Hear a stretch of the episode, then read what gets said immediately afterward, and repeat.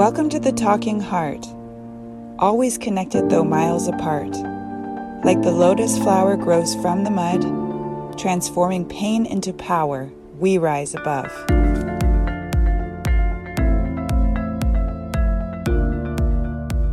I went to visit a friend who just had a beautiful little baby, and we're sitting there, and she looks over at me and she's telling me how loving and positive I am, and how much she loves this about me, and that my kids are so lucky to have such a loving and understanding mother. Her mother was not the warmest, but she was a good mother. I thought that was really interesting. I was just sitting there looking at her and reflecting. And honestly, I've not always been loving, and I'm not always loving.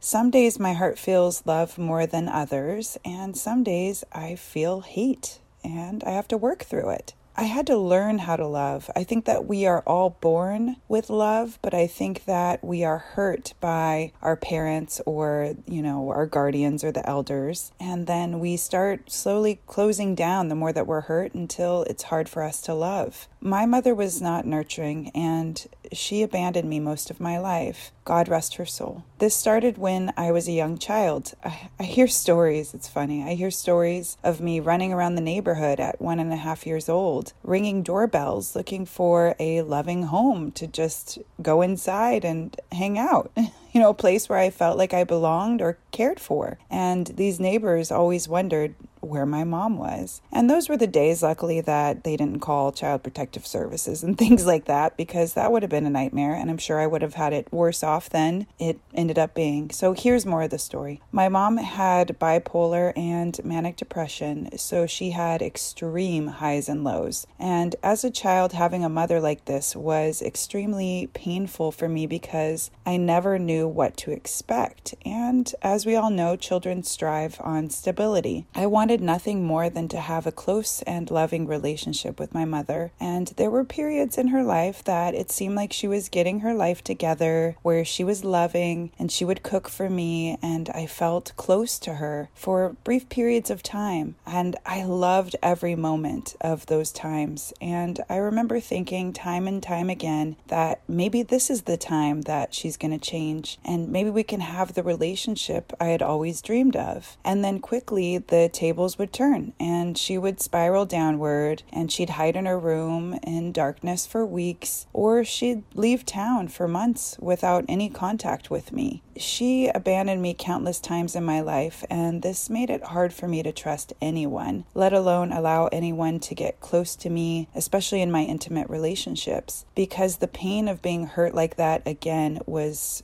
too intense and it was too much of a risk for me to take. So I closed down and and I hardened my heart. Um, in fact, in my later years, she would get mad at me and she'd call me a cold fish, and she was right. I was. I struggled with hate and a lot of rage towards her, and I blamed her for all of my pain and suffering. And carrying this hate with me was very hard on my heart and my being. And just thinking back, it's still I still feel the pain. So I had to learn to love, and in order to do this, I had to learn to forgive my mom. I had to learn to have compassion for her and understanding for her illness and what she was going through. She was filled with pain and depressed most of her life, and that sucks. I had to learn to change my perspective altogether, and part of that was to take many risks and chances on opening myself up to love. And like a fool, I threw myself out there, and many of the chances I took ended in heartbreak again and again and again but I still kept on trying because I was on a mission to learn how to love again.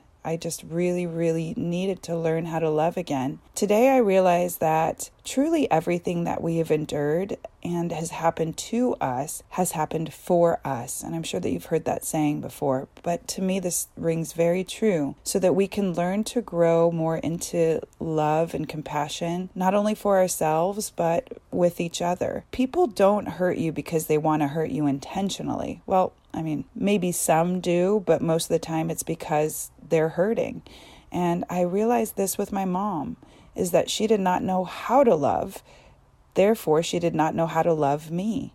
To this day, I struggle with shutting my heart down. And being the talking heart, I would be lying to say that I was always talking from a pure, loving heart space. But I'm just speaking directly from my heart and my truth as often as I can. I've made a commitment to create these recordings no matter if I feel my heart is exactly where it needs to be that day or not. If I relied on waiting until my heart was in a perfect space, then I guess there wouldn't be many recordings, would there be? So I'm committed to sharing all parts of the journey as authentically and honestly as I can be with myself and with you in that moment. I realized that what I thought I knew yesterday is not necessarily the truth, and what I feel I know today is different than yesterday and will probably be different tomorrow as I learn and I grow. Life is a series of emotions, growing and learning, and I'm just happy to share my journey with myself and you in hopes that you're able to be more honest and authentic with yourself, and in turn, more honest and authentic with each other as a society. So I feel like I'm hopefully doing my part make that little bit of difference to grow understanding between all of us. It takes courage to tell the truth, and there are still truths within me that I am yet to discover.